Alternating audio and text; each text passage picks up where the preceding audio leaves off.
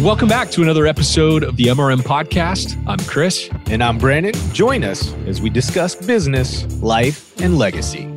It's business time. Okay, man. This is a this is a big episode for us. Big time. First interview, you know, and I think we started getting a groove on uh, just you and I talking, but we've been doing that for almost 10 years. that that's felt a little bit easy by comparison. So bringing a third person in got the nerves. But no, we were very intentional about this very first guest. And I think when all of you hear her name, she's very admired and respected in the industry. And now, not just just being a restoration operator, but bringing solutions to the industry. So why don't you do the big reveal. The, the, big reveal. The big reveal. Yeah. So she got started in this industry basically in 08. So she joined Team Titan, right? Titan Restoration based out of Arizona. Uh, I think we're probably starting to give away who the person is now.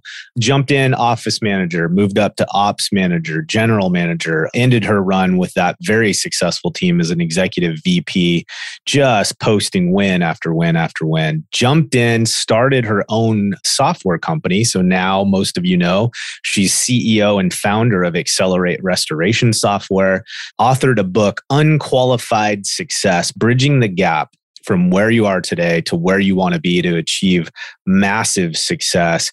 A mom, a wife, a runner, and most recently, she is now also a podcast host.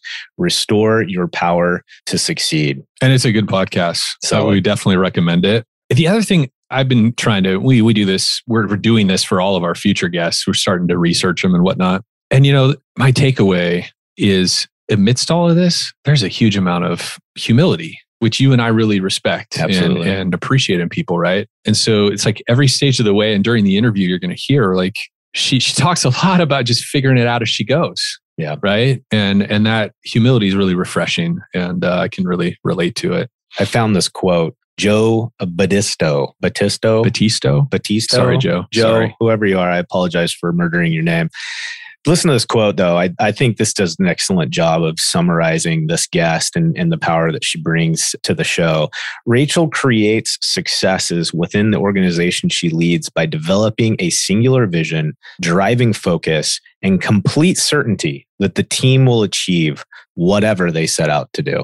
That's a powerful quote and a great one to end our introduction on. Ladies and gentlemen, join us for our conversation with Rachel Stewart, the CEO and founder of Xcelerate Restoration Software.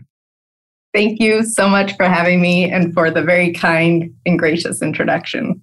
Man, there was a lot to work with there. I wasn't even sure where I should cut off or start because there was plenty to talk about for certain. Thank you. Yeah, well, so both of us have really been looking forward to this. First of all, you are our first live guest on the show, and that's special. That's important. And and so we've been trying to settle in on where do we want to take this conversation? Because a lot of people you've been on other podcasts. You have this podcast that you do for Xcelerate. And and by the way i i listened to another episode this morning and i'm like wow this is really good. I listened to the q&a episode that you did a couple weeks ago.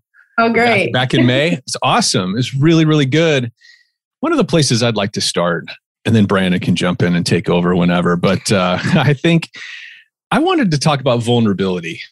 Okay. Because as I listen to your podcast, I started listening to your book as well on Audible.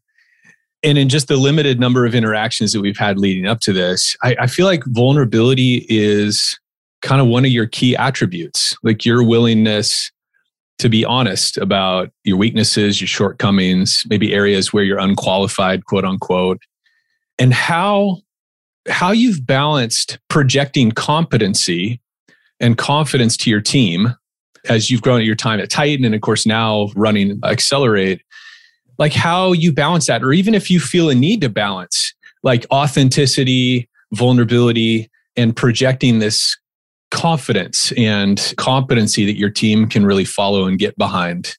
What are your thoughts about that? And how, is that a wrestling match or is it just lean into your vulnerability and be totally honest? Like, how does that look for you in your leadership, or maybe how has that changed? Yeah, I mean, I think there d- definitely has to be a balance. So I think people need to be able to follow a confident leader that knows where they're going and, and is confident that they can get there.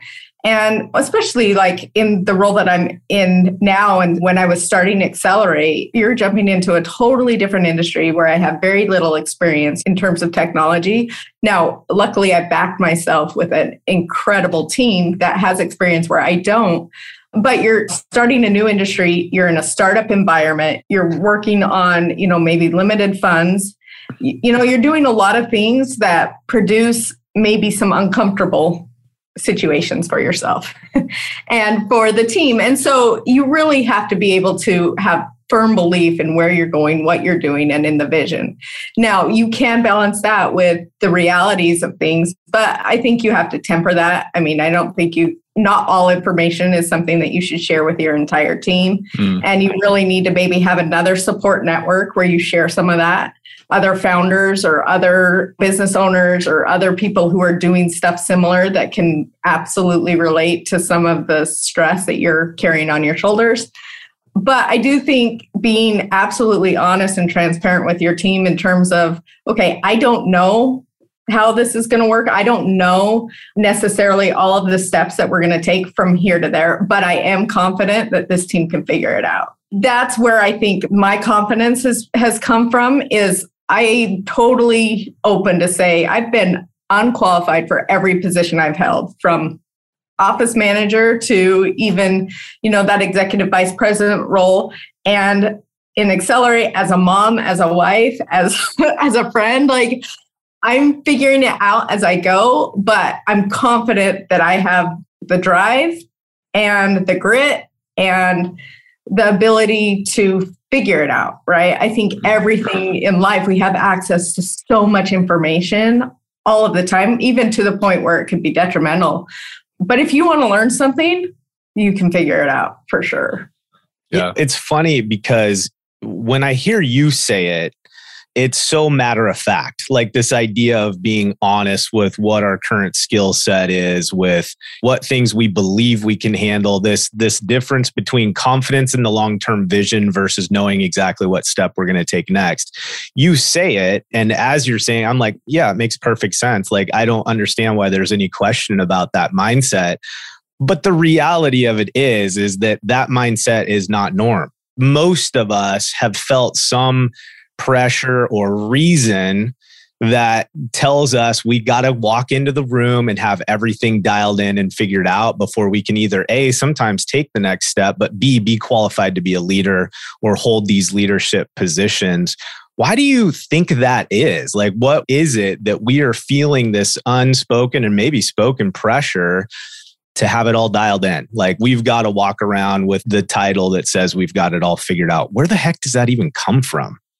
I think that that for a long time, I mean, I think that is the way that everybody projected. There was very little honesty about where people actually were to get to where they are now.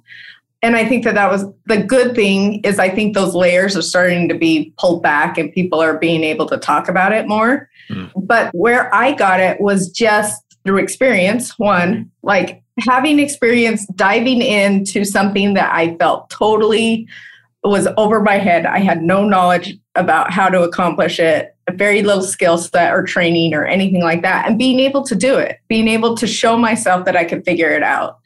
So that helped me. The other thing that really helped me was surrounding myself with more successful people and when you start getting into honest conversations with those successful people that you look up to, that you think they have it all dialed in and they have it all figured out, you, re- you recognize that they're dealing with the exact same struggles that you're dealing with mm. and have dealt with. And so surrounding yourself with a lot of people like that and going, oh, okay, they're just like me. I remember one time I walked into I was at a scaling up conference. I don't know if you know oh, yeah. or sure familiar with him. Yeah. So I'm at a scaling up conference and they had somebody, and I wish I could remember exactly who it was, but he had done several successful exits of technology companies and now had a fund where they did a lot of angel investing. So has seen a lot of companies come and go and has experienced growing and scaling really successful companies. And he sat up there and he was just talking about like the first, one of the very first technology companies that he did. And their whole motto was, we suck less than the competitor. And he was just talking about like their whole thing was that they were going to suck less. They, they knew that they sucked but they were going to just suck less than the competitor. And that was kind of like the way he approached the problem. And I was like, oh, like he doesn't know what he's doing either, you know? oh, man. and so like being able to recognize that. Then then the other thing that I've gotten, I think the most traction with is just surrounding myself with really talented people. Like areas where I know that I have a weakness, okay, I need somebody that really is so talented in this area and like filling those gaps and not being afraid to give them the reins and let them run with it and really take ownership of of something where you're you just don't have the knowledge. Have you always been inclined to do that? Hire people better than yourself, like intentionally? Mm, yeah. Or is that um, something think, you've kind of learned over time? Definitely. I think it's something that I learned over time. And I think a lot of it came from Okay, so when I first got into restoration, the owner of the restoration company that I was working for, Russ Palmer, he had hired a consultant similar to what you guys are doing to come in and really tell him and be able to dig dig into the business and be like, okay, this is where you need help and this is where you need a lot of expertise. So very from the very very beginning, most of my work was done with this consultant. And so I grew up learning how to like be able to take constructive feedback, being able to learn how to see where our gaps were, and then having the insight to just be able to trust him when he was able to say, Hey, you need somebody in this area or this area or this area. And then we always surrounded ourselves with really good consultants or partners, whether it was our CPA or whatever it was. So I think that was a really big benefit to me was the way that I grew up in the industry and the perspective that I had coming into it. Mm. Instead of coming from a place where I felt like I had to figure it out and then feeling some sort of like ownership of, oh, this is my process. I don't want to disrupt it. Yeah. um, so th- I think that was something that really helped me. Mm. That's pretty powerful, actually. I didn't even think about what that would be like to literally start your career in an industry right out of the gate, getting coaching or mentoring device or uh, advice from somebody like that. That would that would clearly set a different tone than the average probably person starting a new franchise or getting into this business for the first time. That's powerful. Yeah, no it, kidding. Give you a really neat perspective of not having to be afraid of taking really good input, right? Because it's kind of what we all need anyways. So yeah, yeah. I think, yeah. I think in general, my experience is we're all working through this fear of being seen as incompetent, right? As leaders. Like, I think that's kind of that ego fear of being seen as not qualified, incompetent for the task. Right. Like, we don't want to be seen that way. It's, it's scary. And I think some people don't ever get over that. But clearly, that's something you've leaned into from an early point in your career you got comfortable with that feeling of I don't know it all here, and uh, and I'm okay talking about it. Yeah, and I think it empowers your team so much. Like it really gives them the legs to to run with something and make it their own. Like right now, we've got heads of our division for sales and marketing and onboarding, and then customer success after, and then our development team. And I've really just given them so much autonomy to really make that their own. Now, I, I create the vision, I create the roadmap. I, I say, okay, in five years, this is where we're going to be. So we need to be at this capacity at that point. Mm. But then, like the nuts and bolts of how to get there, I turn it over to them. I'm like, you create a vision and come back to me with how you want to accomplish this. And then we'll walk through it. If I need to give feedback, I'll give feedback. We can run across the other the members of the team or whatever. But it just gives them so much ownership of that and their passion like is sparked now.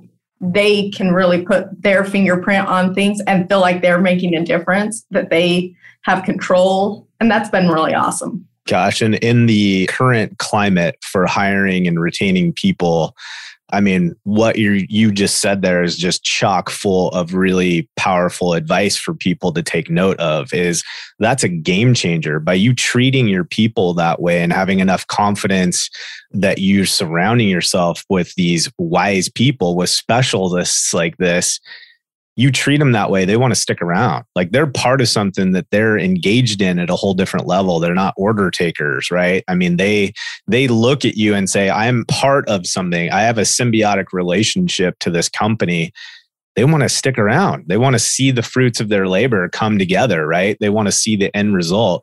Is that like an intentional piece? Did you see that mirrored for you where it was like, "Hey, I can gain a lot of loyalty by treating my people this way how did that kind of that stage get set for you yeah, so I do want to answer that. But before I do answer that, I do think that you have to hire the right people for that model to work.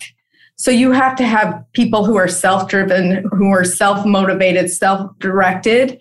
You can't have people who want to wait around and be told what to do or are too hesitant to be able to take any risks. So the first thing about that is that you have to have hired the right people in order to do that. Um, if you just tried to do that today in a regular organization, you might not have the right people on the bus, and, and that might really take it back. It might really hurt the organization the other thing is you have to be the right kind of manager who doesn't micromanage and some people need to be micromanaged or some people like to be micromanaged and, and like get constant feedback on every single step of the process and i also don't think that that's going to work as well I think you could probably change your management style a little bit to cater to that. But with me being as busy as I am with all of the different things, I just don't have time to manage at that level. So I will say that you have to have the right people. The second thing is I don't know if it was learned or if it's that's the way I really like to operate. That's the way that I flourish and that's where I really flourish running that restoration company is I was given a lot of autonomy in a lot of different areas and so mm-hmm. that I was able to really take ownership and I really treated that company as if it was my own. And so that's the way that so much loyalty was garnered for me. and so, you know, when I'm trying to put together a team core and we kind of center around core values, those are core values that are really important to me. So I'm hiring to that and then I'm managing to that. And so I think it really kind of depends upon the organization. So I'm kind of hearing you say in in there that a lot of that like you said that's driven by what kind of company do I want to have? So someone needs to do some form of an evaluation of what kind of organization do I want to create and then execute accordingly. So like what I'm hearing you say is that's not going to work at at every house, that's not going to work in every business, that's not going to work for every industry at any moment per se. Some version of it might be that, but you clearly had a vision for what kind of company you wanted to create. You hired accordingly and now you're treating your people the way that aligns with that vision that you had established for your company. Is that a decent yes. summary of what you said? Absolutely. I mean, I really think core values and the way that the organization starts is so key. And then making sure that the people that you hire align with that core value, those core values. And I don't think there's one right way to do it. I'm just giving you my perspective of what's working for me and something that is a company that I want to wake up every morning and be a part of.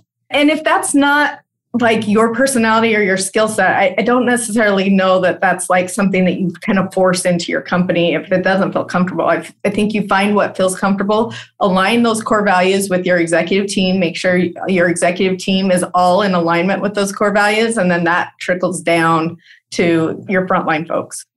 I want to poke at something that you said and get more of your input on it. And that is you talk about just how your your lifestyle your professional life is really busy. Like you have a lot going on. You're moving in a lot of different directions.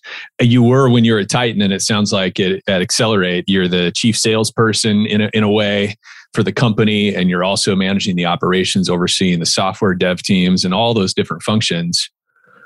And yet it appears you're creating a really special culture at Xcelerate like you did at, at titan which takes some kind of discipline. So I, am curious, as you delegate, as, as you hire these great people, can you talk about just how do you inspect what you expect? Like, how do you keep a pulse with your team on is everybody actually still heading in the right direction? Is my vision getting carried out day to day or are we all starting to kind of drift like how do you how do you manage your expectations i'm so excited to answer this okay so one i think that having an operational management system in place is very important so I am a personal fan of scaling up, but, but I know a lot of people who do traction or something else. So having annual priorities, like your five year priorities, your annual priorities that are broken out into quarterly priorities, and then those priorities are broken out to the specific department heads. And that whole vision is really, really well communicated, is something that I think is foundational to being able to successfully run that. I also think that creating a vision, I'm a huge fan of creating a vision. What, what I mean by this is this is something that I actually learned from my father. He called it visioneering. I've heard it called Vivid Vision by Cameron Herold. He's written a book about it. But it's taking where you want your company to be in five or 10 years and being able to write that out in very vivid fashion where it's really sensory rich, where you can like feel it, smell it, hear it, like all of those kind of things. And you can kind of see exactly how, like, you could play a movie of it in your head, right? You can push play and it kind of plays this whole scenario in mind and you get a sense of like what the culture feels like, what the customer experience is like, what it feels like for the employees when they walk into every day, what people are inspired by. All of that is kind of really written out in a very specific manner. And then everybody has a piece of that, right? So at Xcelerate right now, what we're doing is we're creating that for each department is creating their own vision. And then we're going to combine that as a whole vision because we have some new department heads and everything like that. So it's really kind of a process of creating it right now. And so then that's something that everybody reads once a week or every, you know, and plays it constantly. Now, there's a couple of things that happen. One, you're all in alignment about where you're going and what the purpose is and what you're trying to achieve. Two, your subconscious really starts going to work because there is a disconnect between where you are as a company now and where you want to go. And your brain does not like that disconnect. So it's always trying to solve problems to get you closer to where that vision is.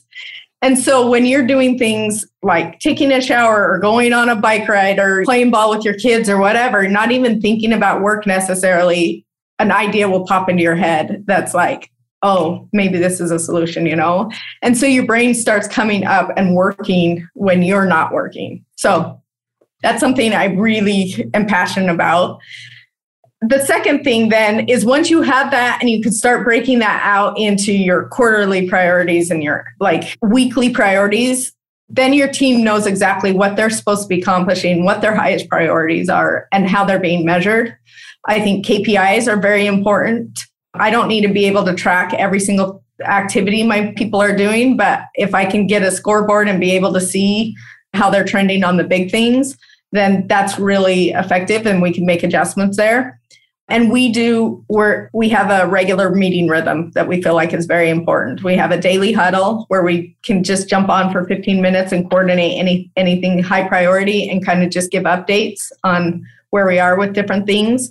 And then we have a weekly company wide meeting for all of our team.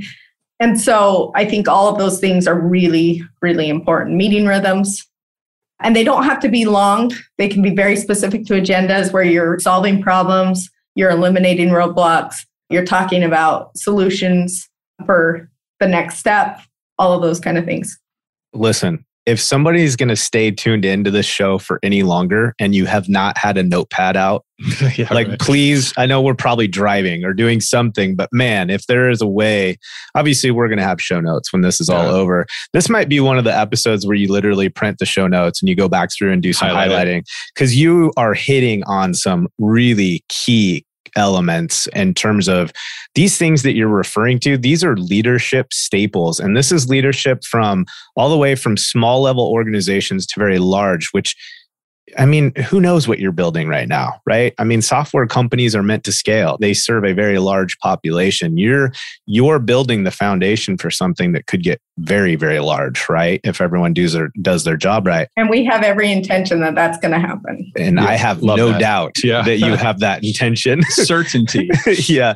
So I'm thinking this the average listener, right? They're probably uh I don't know. Let's give it a number. Maybe they're 2 million. Maybe they're 5 million, right? Because the average restorer in our industry, they're not large outfits. These are fairly small, staple type companies.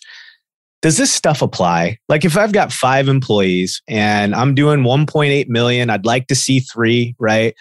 Does this stuff matter? Should we care about Absolutely. this? It matters. Why? I think creating the foundation now like i think getting your team on board with where you want to go it's very hard to get all your team aligned and moving towards something passionately because there's so much day to day that you can get sucked up in. Oh something happened on this job or this homeowner was unhappy or whatever like just responding to that next loss or you know and if you don't have a real vision of where you're wanting to go and the other thing is being really intentional about what kind of work you want to do and what kind of business you want to run because it's really easy to just start chasing revenue dollars.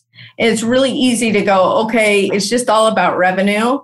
And you lose sight of like the actual type of work you want to do. And so you could get, and don't get me wrong, I'm, I think programs definitely have a, a place to to be effective in a company and everything like that. But if you're not careful, you can just start chasing that top line and you lose sight of where your bottom line and your some of the other things that you may be wanting to focus on. Mm-hmm. So I think getting those that team aligned and at some point you are going to scale and you've got people on your team right now you and you need to be finding out right now whether they have the leadership qualities to scale with you or if they're going to be somebody that stays in that position and you need to start keeping your eye out for that next person. And, and you can't do that without creating a vision and seeing how they can execute towards a vision even if they don't have a title right now. So i do think allows your people to expand become more and grow. And then it also gets the company focused and in alignment and it creates patterns for how you're going to do it. Like I would like to say that we always ran, I always ran companies this way, and I did not. it was a very like learning as we go process. I didn't learn about scaling up until 2014. And we didn't implement it really into our company, I think, until 2015 or 2016. And so doing it at that point created a lot of culture shifts. yeah. and it was not an easy process. It was very uncomfortable for a lot of people. We, we ended up with a lot of turnover just because there were some people who didn't want things to change, and then some people that we felt like didn't fit into that. And so doing it at that point, just it's so much harder.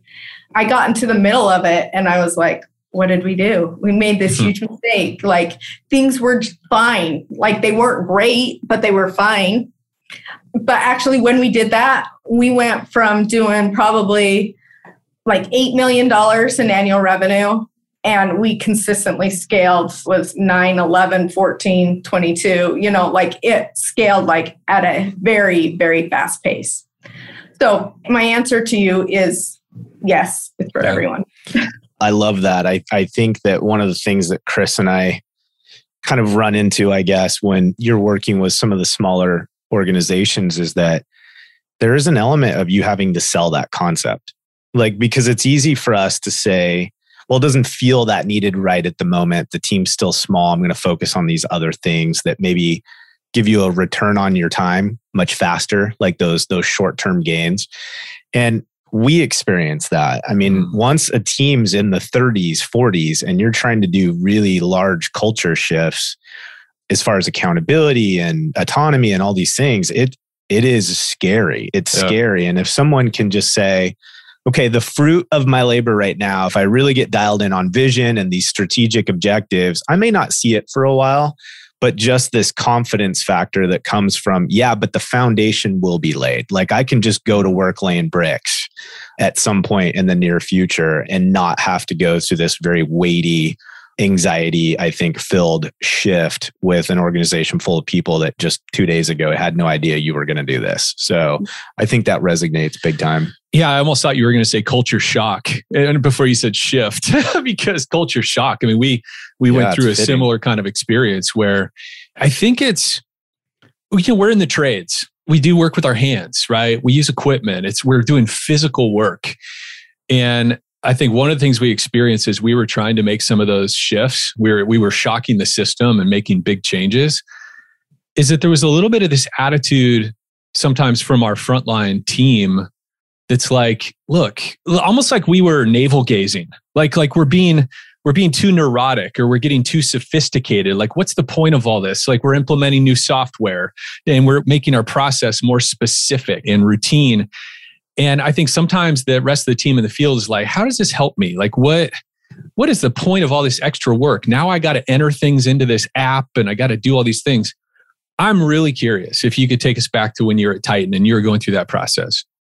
You talk about creating a vivid, like full color vision and then communicating that at least to your downline leaders. I'm curious how this sounded to your frontline team when you'd have all company meetings. Could you channel your vision from Titan. And can you share what did that sound like? Can you give us some bits and pieces that you and Russ put together in terms of what is the big vision for Titan and how did you communicate that on kind of a big scale to the whole team? And then maybe during weekly meetings or one on ones, how did that vision come out? How did you communicate that? Yeah, so I wish I could tell you that the vision came before we started scaling up, and it did not. That mm. was later on. So, to your point, it was rocky when we came in and said, Hey, we're going to start implementing these KPIs and we need to be able to track all these metrics. So, there's going to have to be maybe some extra reporting and all this kind of like, I can't tell you how many times I heard some version of, Let us just do our job. Let us just right, do exactly, our job. Right? Yes. Like, if we had a dollar like, every time we heard that, right? Yeah. So, and there were people who had been with us for seven, eight, nine years who were used to doing things a certain way.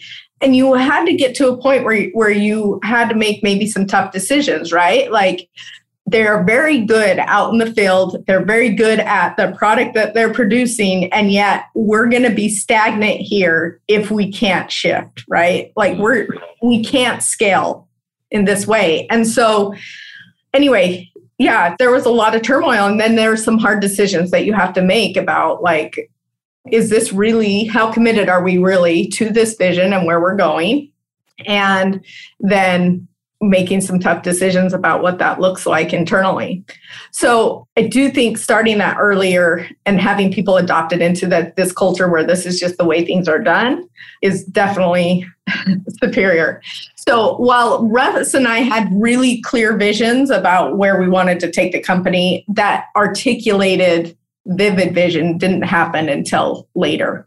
So the way that I did it, the way that I created it was we had all of, and I said, when I say I created I did not create it. Our team created it, but I directed how this was. And so I had all of our department heads come in and on their one on ones, and I sat down and I'm like, okay, close your eyes. And I want you to walk me through what your ideal and ultimate department looks like in five years from now. And I want you to approach it from, like, let's say I was asking you to build me your dream house. What does your dream house look like? You aren't going to start with the foundation of probably the house that you are in right now, on the property that you are in right now. You're, and you're not going to say, oh, I'd move this wall and I would add this feature or whatever. We'd repaint no, you're going to start. If I ask you what your dream house looked like, you are going to demolish the whole thing, or you're starting from a brand, brand new piece of property. So I don't want you to come in constrained by what it looks like today. So I want you to start fresh, everything like that, and close your eyes and just walk me through what your dream department looks like, what your dream job looks like five years from now, what your doing, how it feels, all those kind of stuff. And so we, I, they just started talking. I pushed record and I just listened and then added, tell me more about that or tell me more about this, you know, just interjected at certain points. And so each department head kind of built their own thing and then we came together and we kind of did a rough draft for the company. And then uh, as an executive team, we kind of looked at it and then we sent it. Then we had a company wide meeting where we kind of introduced what it was and we read it aloud. And then we said, This is the very, very rough draft, but we want your fingerprint on it. We want your signature on it. Like, we want you to feel it, see it, like everything. So then the departments took it and each one of the water techs got to talk about like what they wanted their department to look like in five years from now so they made edits and everything like that then it kind of came together and then the biggest part of it is keeping it alive in your company and when you have one that's a company wide, you know, that can be long. To read through the whole thing is five to seven minutes, you know, and you don't want to do that maybe at the very beginning of every meeting. But if you could read through the section where it talks about what the sales teams look like. And you really kind of talk about some of the specifics of that for a certain meeting when you can do that in two to five minutes. And then you're always kind of pointing back to that vision of what that, that looks like, kind of how that's, it runs. That's so good. Uh, yeah, Rachel, honestly, that's, that's, that's a cool process. That's advanced. That's advanced leadership stuff. And I hope that for folks listening to this, we're talking to a real seasoned veteran on multiple different levels. But I don't, and I think you'd be the first to say this just based on your humility is don't be intimidated by this. Like if you're hearing the stuff that Rachel's saying, this is maps to where we're going, right? This is stuff that we can all, as individual leaders, be taking baby steps towards. You don't have to do all these things mm. right now.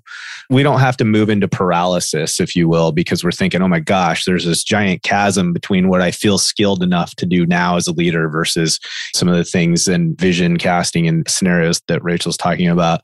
So, just one bite at a time. I think the, the real important part here to understand, though, is that if you're a business owner or a business leader in this industry, like you do have responsibility to advance your skill set, to think about what's required of you tomorrow. And in fact, I think, Chris, you were talking about this is mm-hmm. just kind of don't be intimidated by it, but start establishing a personal roadmap for yourself of, hey, there's some skill sets I want to start gaining mm-hmm. to be the type of leader that my organization is going to need tomorrow and next month and the year after. And don't feel as if you've got to start from whatever you're barely getting accomplished today in your organization from a, a, morning stand to or what have you to these really advanced level vision casting scenarios that Rachel's talking yeah. about too. Although one of the things you said that really resonates with me is is that it's so much easier to start it when you're small. Mm-hmm. Which we talk through with our clients all the time, right? If you can get like these ruts built in the highway, right? These these behaviors like bringing up the vision at every single staff meeting, morning stand to, that kind of thing. You bring new people into the system, they can just slide into that rut. And it's just normal. It's just normative. Like this is, they're so like hearing about the company vision and where we're headed every day, every week is just how we roll. It's so much easier that way, like you talk about, than than transitioning a team of 40, 50, 60, 70 people into this new way of yeah. of seeing the business. But you did it with a fairly large organization. You did make that shift but now you're doing the same process with a smaller organization right? I mean as you i mean where Xcelerate's at right now versus how many people you had on your team going through that process the first time. Yeah. Can, and i can speak to that a little bit. If i yeah. think the difference with the smaller organization is you have to be more flexible in the short term goals.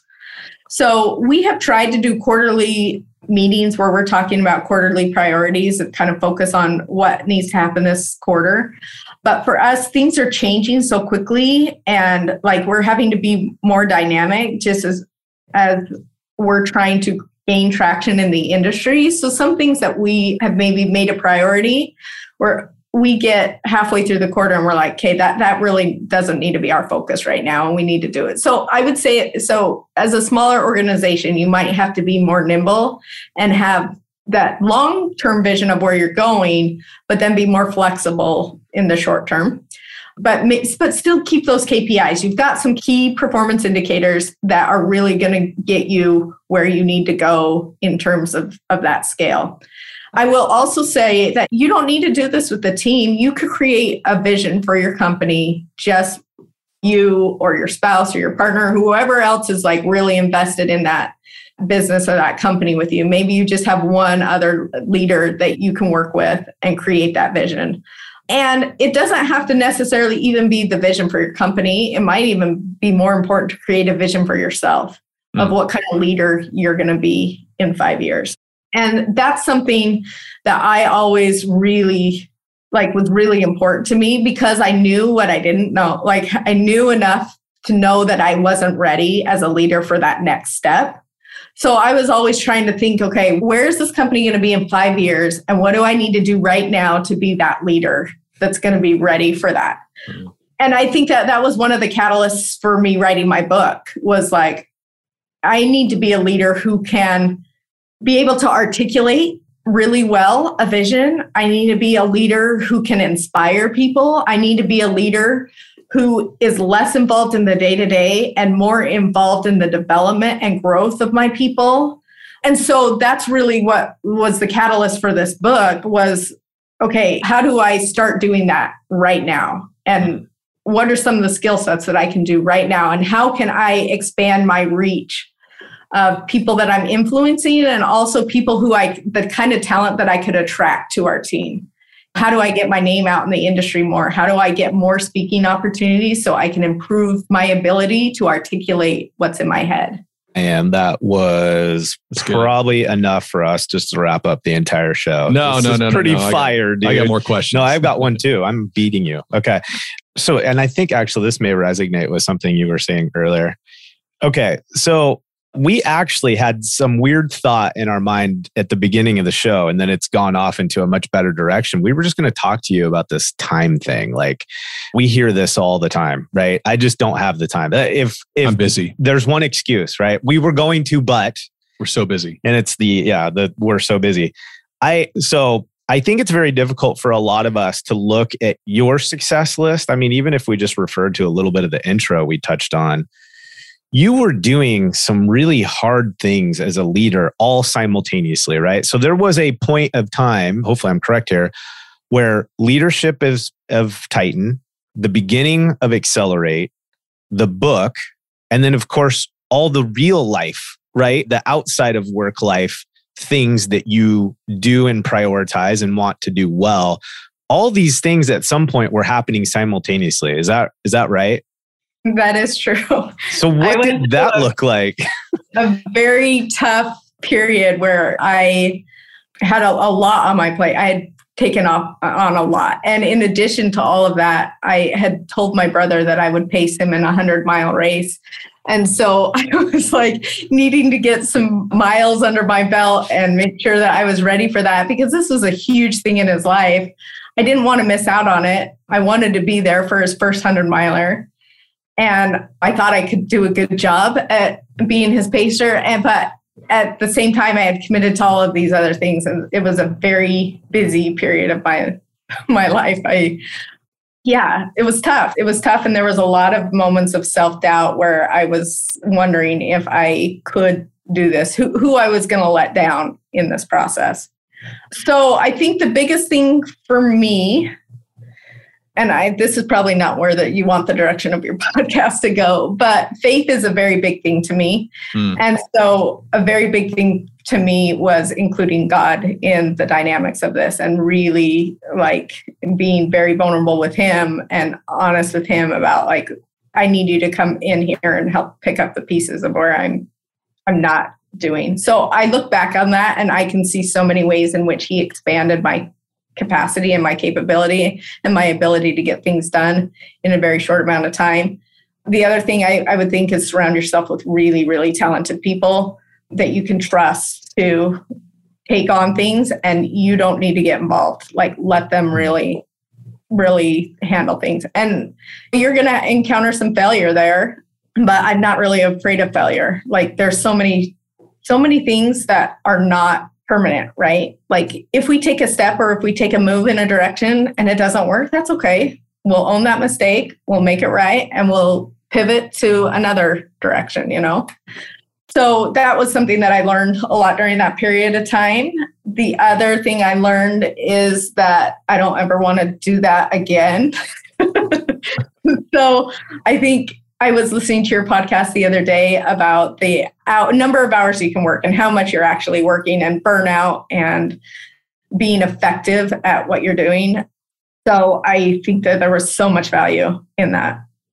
But I do think that for a short period of time, it was critical to what I was wanting to accomplish. Mm.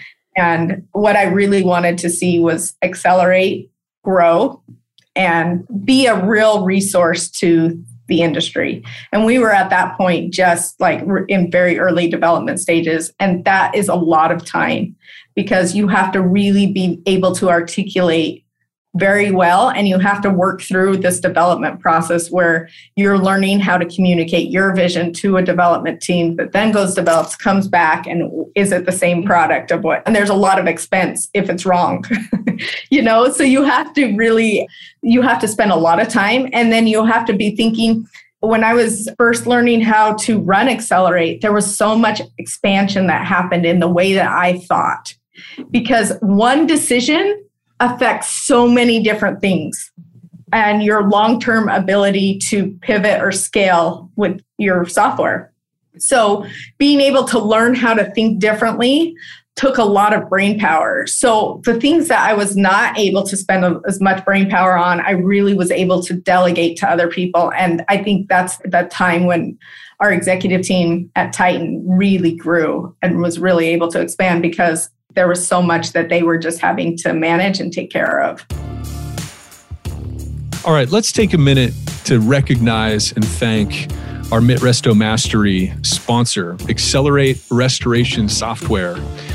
And I'm fully aware, by the way, that when I say those last two words, restoration software, that that instantly creates heartburn for some of you out there, right? Because we probably all fall into one of two camps when it comes to software. We've either cobbled together kind of a version of free website tools and spreadsheets just to make our business work, or we're in the camp where we've adopted one of these existing restoration platforms, you know, one that has all the bells and whistles and supposedly does it all, but we can't get our team to consistently adopt it and input information to it. Yeah, and that's really where Xcelerate has honed their focus. They've created a system that's simple, right? It's intuitive, and it focuses on the most mission critical information, i.e., guys, your team will actually use it. Let's talk about sales, right? After years of leading sales and marketing teams, the biggest trick is getting them to consistently update notes about their interactions with referral partners and clients. And the essential piece there is there's got to be a mobile app experience. And in our experience, the solutions that were previously out there were just too cumbersome and, and tricky to use. Yeah, imagine, guys, how your business would change if your entire team was actually consistently using the system do yourself a favor, go check these guys out at excelrestorationsoftware.com forward slash MRM and check out the special offers they're providing to MRM listeners. All right, let's talk about actionable insights. Owners, GMs, you can't be your business's expert on all things estimating.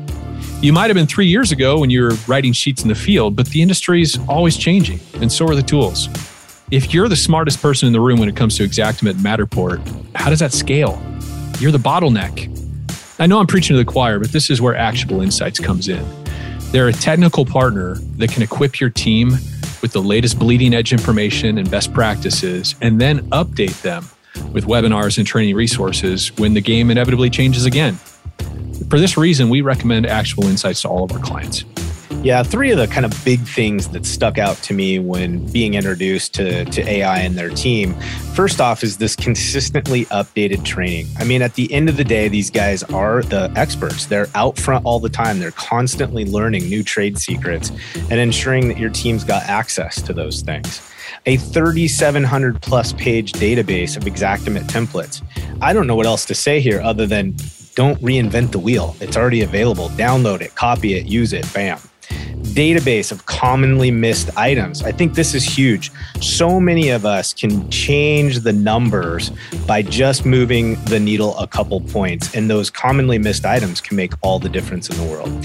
So go check them out at value.getinsights.org backslash FCG. So again, channel your Titan experience because we have a lot of restoration folks who are listening. I think sometimes as owners and senior leaders, where we have there's a quite a bit of autonomy in our roles, right? A huge amount of responsibility, but also a lot of autonomy in terms of how we're spending our time and allocating our our priorities. I think sometimes it's really hard to know how to spend your time as a GM or an owner effectively. And sometimes you discover after a really tough month or an unproductive week, I don't think I spent my time very well.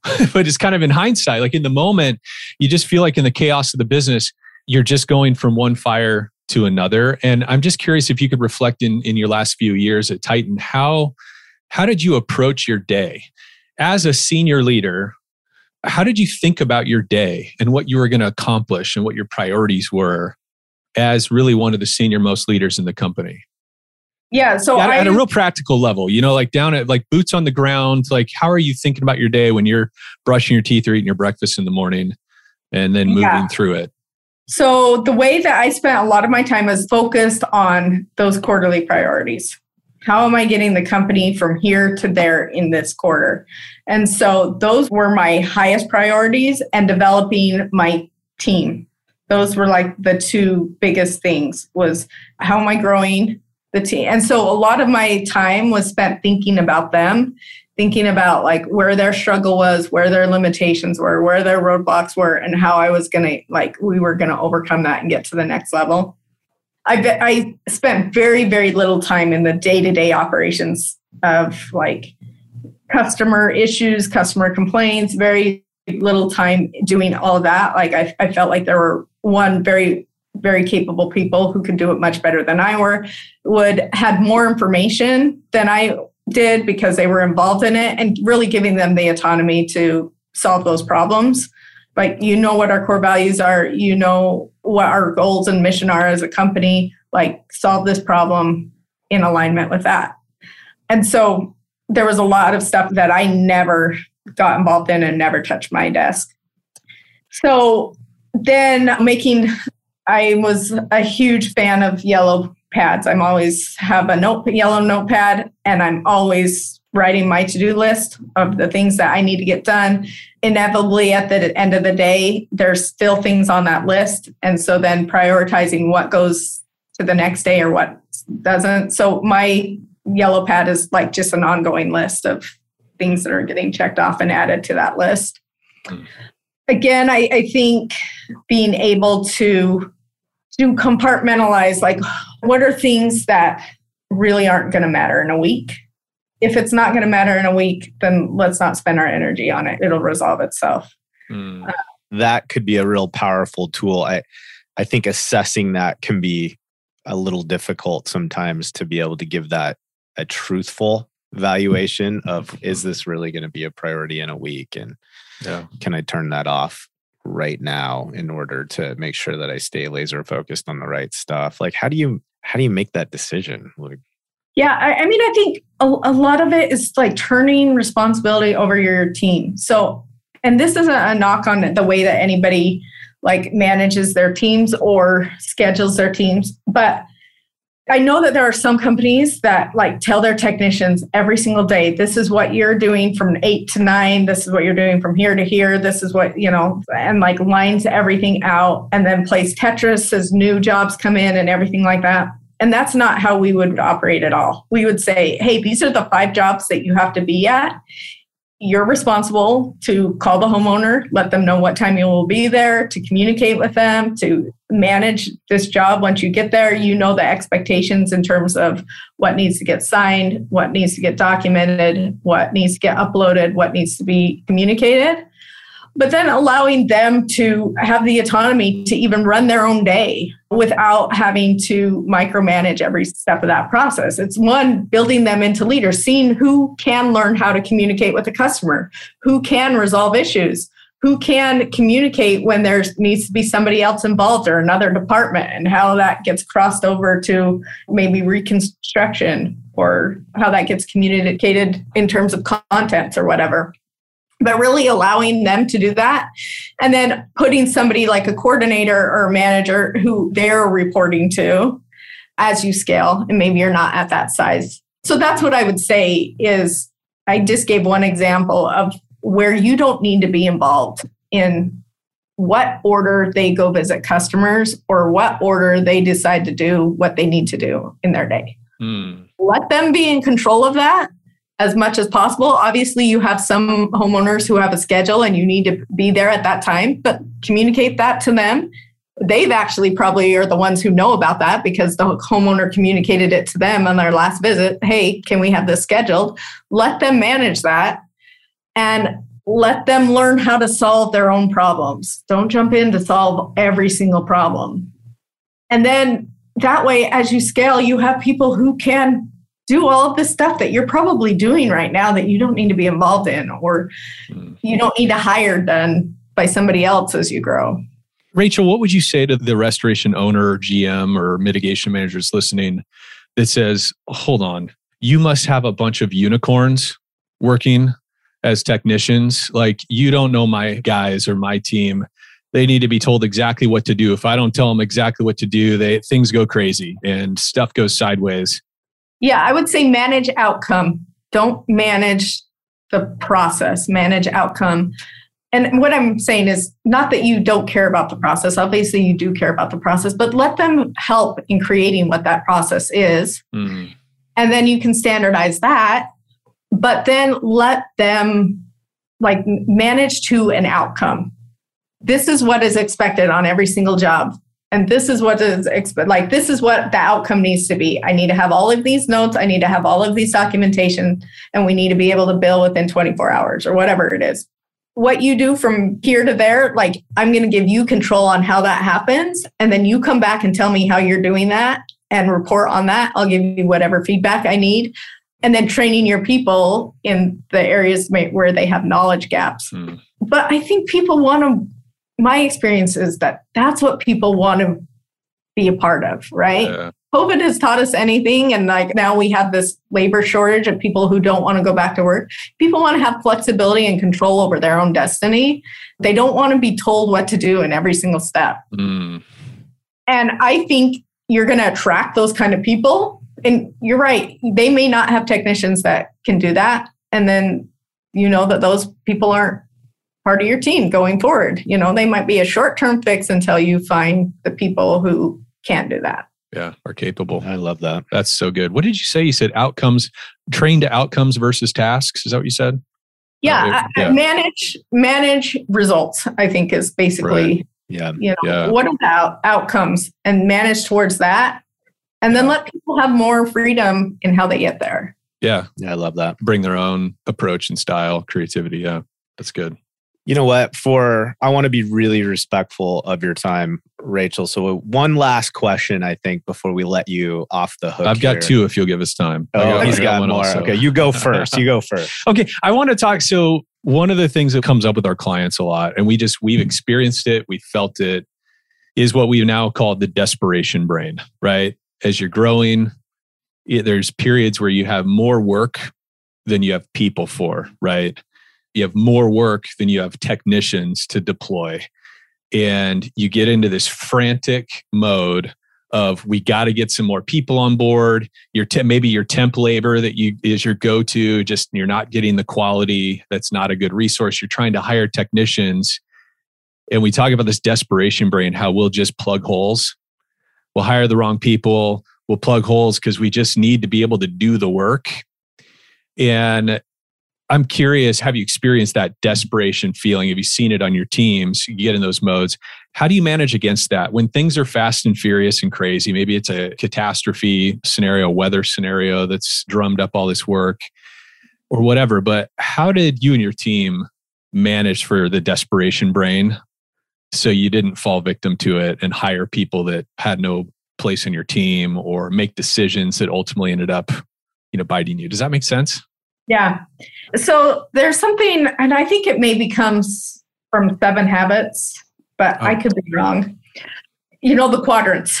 Yeah. You have the four quadrants, and one is like you're putting out fires. That's the fourth quadrant. And in the first quadrant, it's being very proactive, and you've got like in these like have to be done or needs you know yeah. and so i had a manager that i felt like was always operating in the fourth quadrant and i'm like you have got to get out of the fourth quadrant and get into the first quadrant because if you're just going to continue to put out fires until you're able to get to the root source of your problem here mm-hmm. and you need to be proactively working in this quadrant consistently.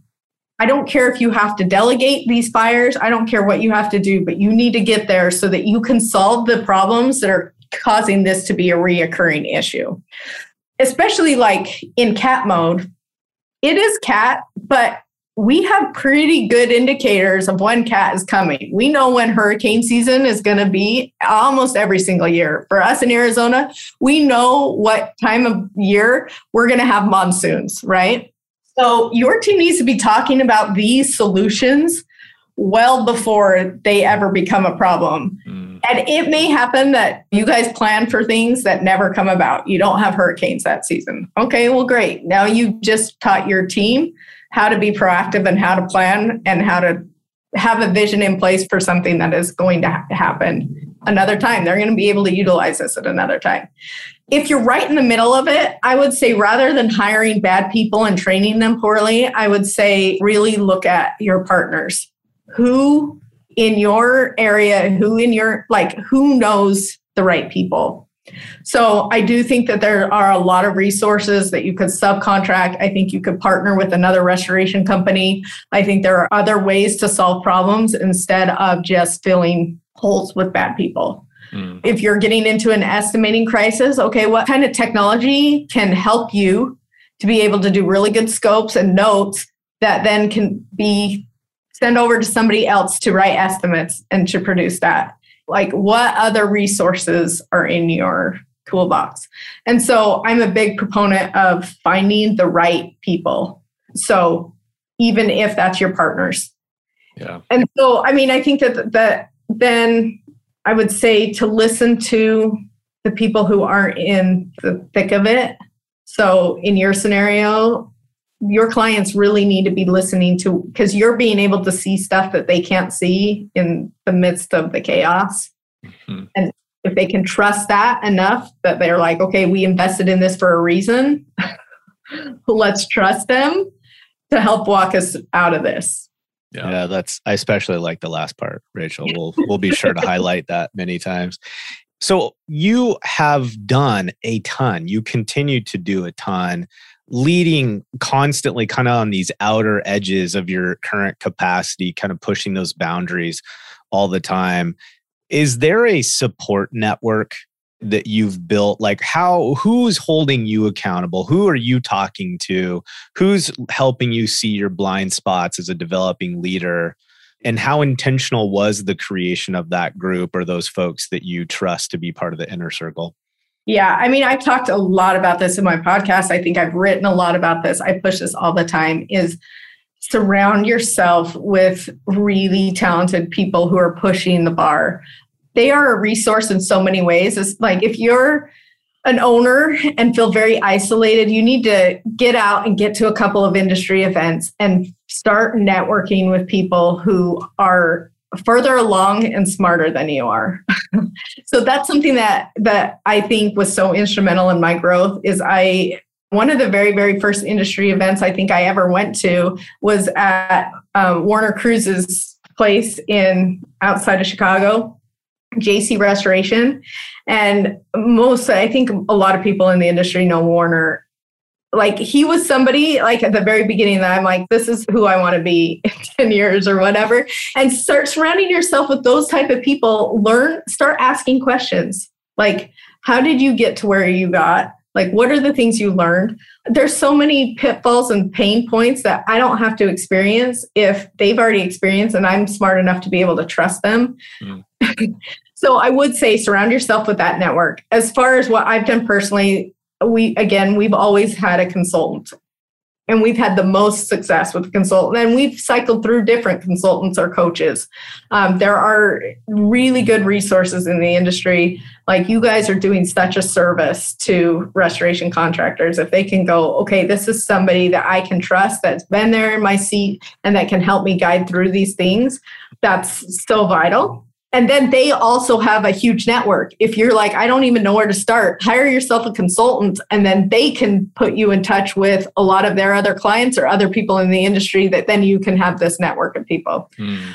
So that's been awesome. I would say that, like right now in my current position, I just became a part of this startup foundation. that It's like a nonprofit foundation. And what they do is they get founders, like probably 10 or 12 a year, and then they put them together in an organization. They provide mentorship, they provide like resources. And then you also have this accountability where you have to report on KPIs and certain initiatives that you're focused on personally and as your company. And so you have this accountability network. And so I was lucky enough to be introduced to this. And then I had to go through this interviewing process and we had to divulge a lot about where we were with Xcelerate and if we were the right stage or whatever. And then you went through the selection process. But that was really important to me because what I'm doing now is so different than what I've done in the past. And I needed a different support network that could really hold me accountable and open my eyes to what I don't know and what I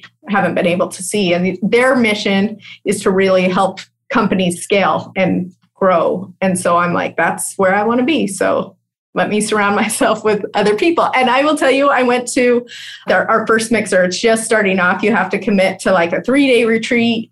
And then after that, it's once a month for a half day, which is a huge commitment and you can't miss. And all this kind of stuff. So we, I went to this mixer and I was sitting there and in the middle of all that, totally feeling like imposter syndrome and like, oh my gosh, all of these founders are way further along or way more skilled or have way more experience. And I'm like, I am in the exact right place. This is going to be so great for me.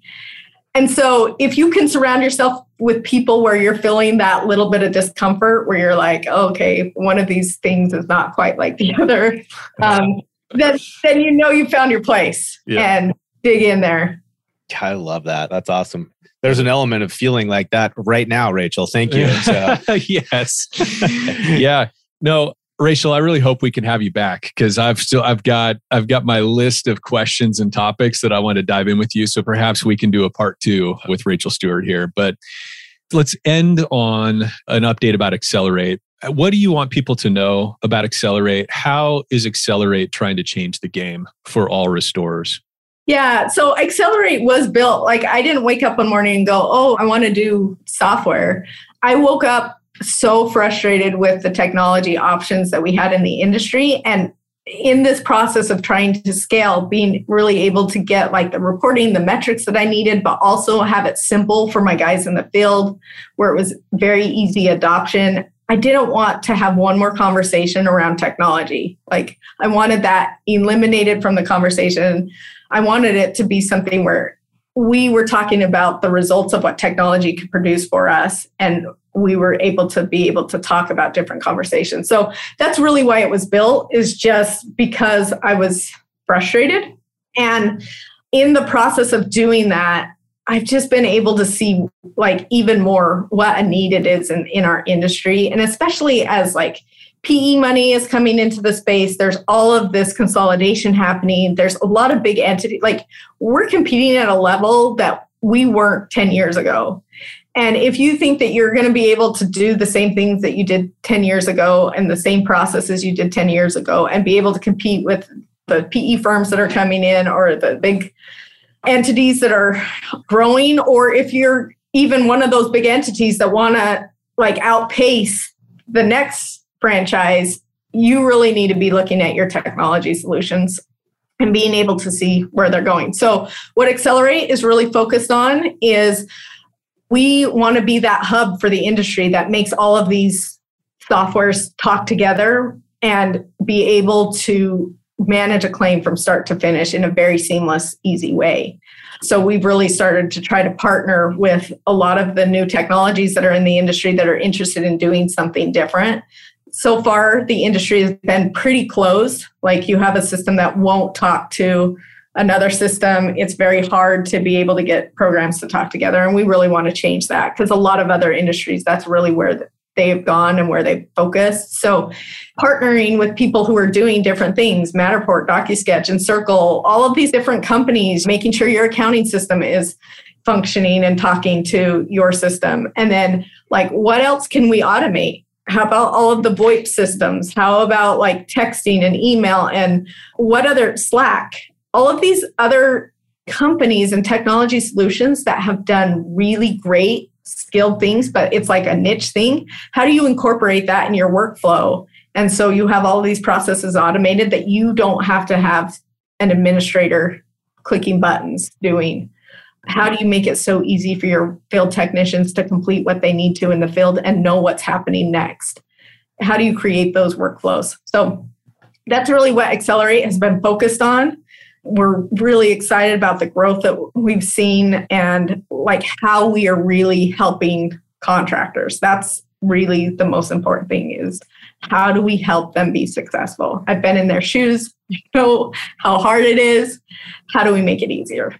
Well, and I think for people that are listening that are users of Xcelerate, like all of that resonates with them. Brandon and I actually sat in with some clients of ours on a demo with Brady and going over the software. And it was really fun for us because we suggested, hey, you ought to take a look at this to see the light bulbs come on and how accessible the software felt to them. Like, like there wasn't that sense of overwhelm that I think all of us have felt when we were getting into a new business management software.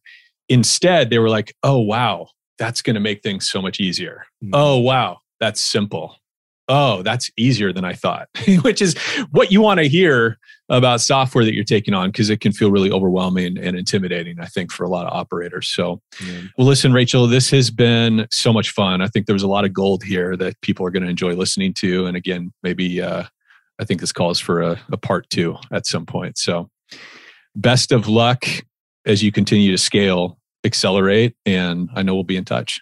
Yeah, thank you so much for having me on. I respect both of you so much and the work that you're doing.